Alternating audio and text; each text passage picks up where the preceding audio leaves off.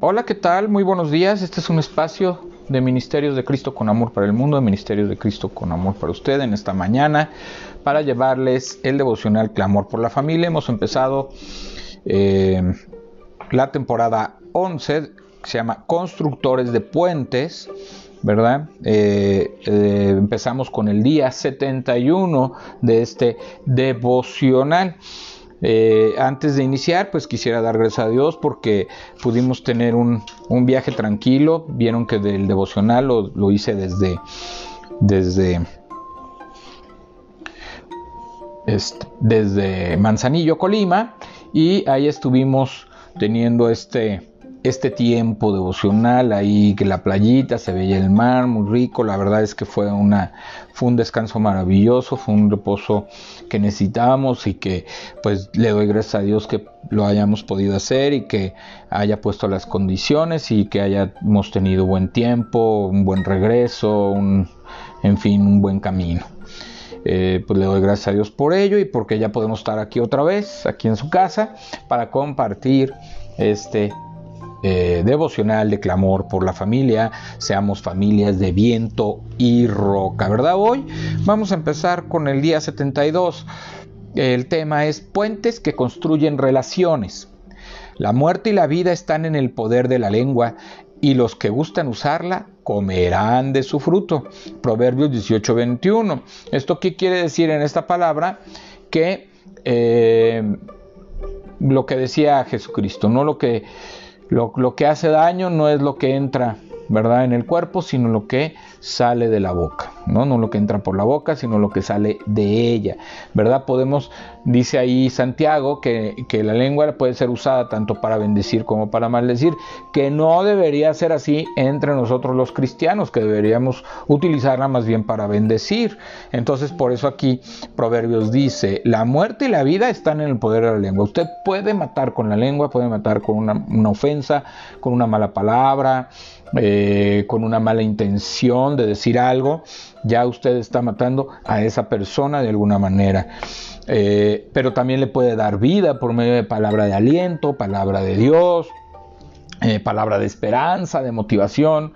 Ahí está también el, de alguna manera, la llave para poder poner puentes en nuestras relaciones, para construir puentes y no poner murallas. ¿Recuerda la historia de la torre de Babel? Ellos querían edificar una torre que se pareciera a Dios, así que él detuvo la construcción de este proyecto. ¿Qué hizo Dios para detenerlos? ¿Les quitó las herramientas? ¿Destruyó los planos? No, les quitó la capacidad de comunicarse entre sí. Las palabras son la herramienta más importante que Dios nos ha dado. Ellas pueden destruir o edificar. Los palos pueden quebrar los huesos, pero las palabras destruyen el corazón. Simplemente con una palabra de afirmación como bien hecho, edificamos la vida de alguien. Construimos puentes de relaciones saludables tan solo con decir lo siento o perdón. Edificamos esperanza para el futuro o energía para el presente tan solo con decir te quiero. Invitémonos mutuamente a ser honestos Jesús al parecer no hablaba mucho de la honestidad, pero la practicaba, lo que enseñaba, lo vivía. Escuchar honestamente. Jesús ponía toda su atención en su interlocutor. Dejemos las redes sociales por un momento, escuchemos más. Hablar palabras de ánimo, alentémonos con palabras amables, con palabras amorosas. Reconozcamos el valor que Dios nos, nos da perdón, a cada uno al diseñarnos edificar un ambiente de confianza. La confianza es el fundamento de las relaciones en la familia. Seamos coherentes, generemos confianza. Entonces es muy importante generar puentes en nuestras relaciones. Y si estamos hablando de clamor por la familia, entonces generar estos puentes primeramente en nuestra familia y en las familias de los que nos rodean. Debemos saber, ¿verdad? Ser honestos, hablar con honestidad, pero sin ofender, sin sin ser duros, sin ser ofensivos, sin ser eh, lastimosos. ¿Verdad? Podemos decir la verdad de una manera muy amable. También debemos, dice que escuchar, escuchar atentamente las necesidades del otro, escuchar con respeto al otro. sin interrumpirlo, sin desacreditarlo, sin, sin desanimarlo a decirnos lo que está pensando o sintiendo. ¿Verdad? hablar palabras. Después de que escuchamos, lo importante es hablar. Primero, dice la palabra de Dios que debemos ser prontos para escuchar y tardos para hablar. O sea, debemos escuchar de tal manera que cuando vayamos a pronunciar algo, sea algo que edifique al otro, sea algo que le enseñe, sea algo que le exhorte, pero con amor y con bendición a su vida. ¿Verdad? Debemos edificar un ambiente de confianza, debemos eh, hacer que los demás confíen en nosotros, que puedan hablarnos, que inclusive puedan en algún momento eh, eh, podamos aceptar, ¿verdad? Que nos puedan decir algo que a lo mejor nosotros estamos haciendo mal y que sea de bendición para nuestras vidas, para que nosotros podamos corregir, podamos ser instruidos y corregidos, todo alrededor de la palabra de Dios y con amor. ¿Verdad? Que, si nos dicen que estamos equivocados, nos den las razones por qué estamos equivocados y puedan decirnos, ¿verdad? Que, que esto Dios no lo aprueba, ¿verdad? No está en su palabra, por lo tanto hay que corregirse y seguir un camino de bendición y de fe y de esperanza. Entonces es ahí donde podemos nosotros levantarnos cada día y ser de bendición a otros. Eh, nosotros debemos procurar decir palabras honestas, palabras de ánimo, palabras de amor, palabras que motiven, palabras que alienten, no palabras que desalienten, no palabras que humillen, no palabras que, socaven la dignidad de las personas. Nosotros debemos ser muy cuidadosos, más nosotros como cristianos, porque el mundo así habla, el mundo así se trata.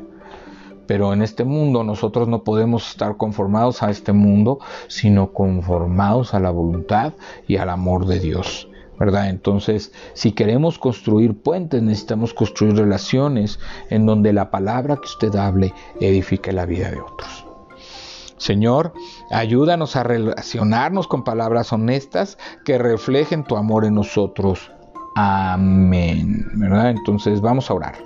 Señor Dios Padre Santo, Dios Padre Eterno, en esta mañana de lunes te damos gracias, Señor, porque podemos amanecer un día más para cumplir tu propósito, que podamos unirnos como familias, que podamos ser fundadas y establecidas de acuerdo a la palabra de Dios, que podamos nosotros ser edificación y que podamos establecer puentes en relaciones que permitan que podamos hablar del testimonio, de que, del testimonio que tenemos ante ti, Señor. Que podamos dar un testimonio, ¿verdad? De que tú estás en nuestra vida, que hay ese amor, que hay esa esperanza, que hay esa fe, que hay esa fortaleza. Y que podamos, Señor, cada día alegrarnos ante todo ese amor y esa bendición que tú tienes para con nosotros. Que podamos, Señor, glorificarte en todo lo que hagamos, que podamos procurar todo lo bueno, todo lo agradable, todo lo justo, en eso pensar, tú lo dices en tu palabra. Pensemos en ello, Señor, y que podamos llevar esa palabra de ánimo, esa palabra de motivación, esa palabra de amor a otros para que puedan ellos, Señor, conocerte y, y que puedan venir a tus pies y que puedan establecer lazos de amistad y de unión entre las familias. Te lo pedimos, te damos gracias en el nombre de Jesús. Amén. Este fue un espacio de Ministerios de Cristo con Amor para el mundo, de Ministerios de Cristo con Amor para usted. Nos estaremos viendo mañana en un día más de clamor por la familia. Dios le bendiga, Dios le guarde, hoy y siempre. Y no sin antes me despide, se despide Juan Felipe Ortiz, su amigo y hermano, no sin antes decirle que nos escuche por Anchory, nos puede escuchar eh, por el vínculo de Instagram, por el vínculo que ponemos en Facebook y por el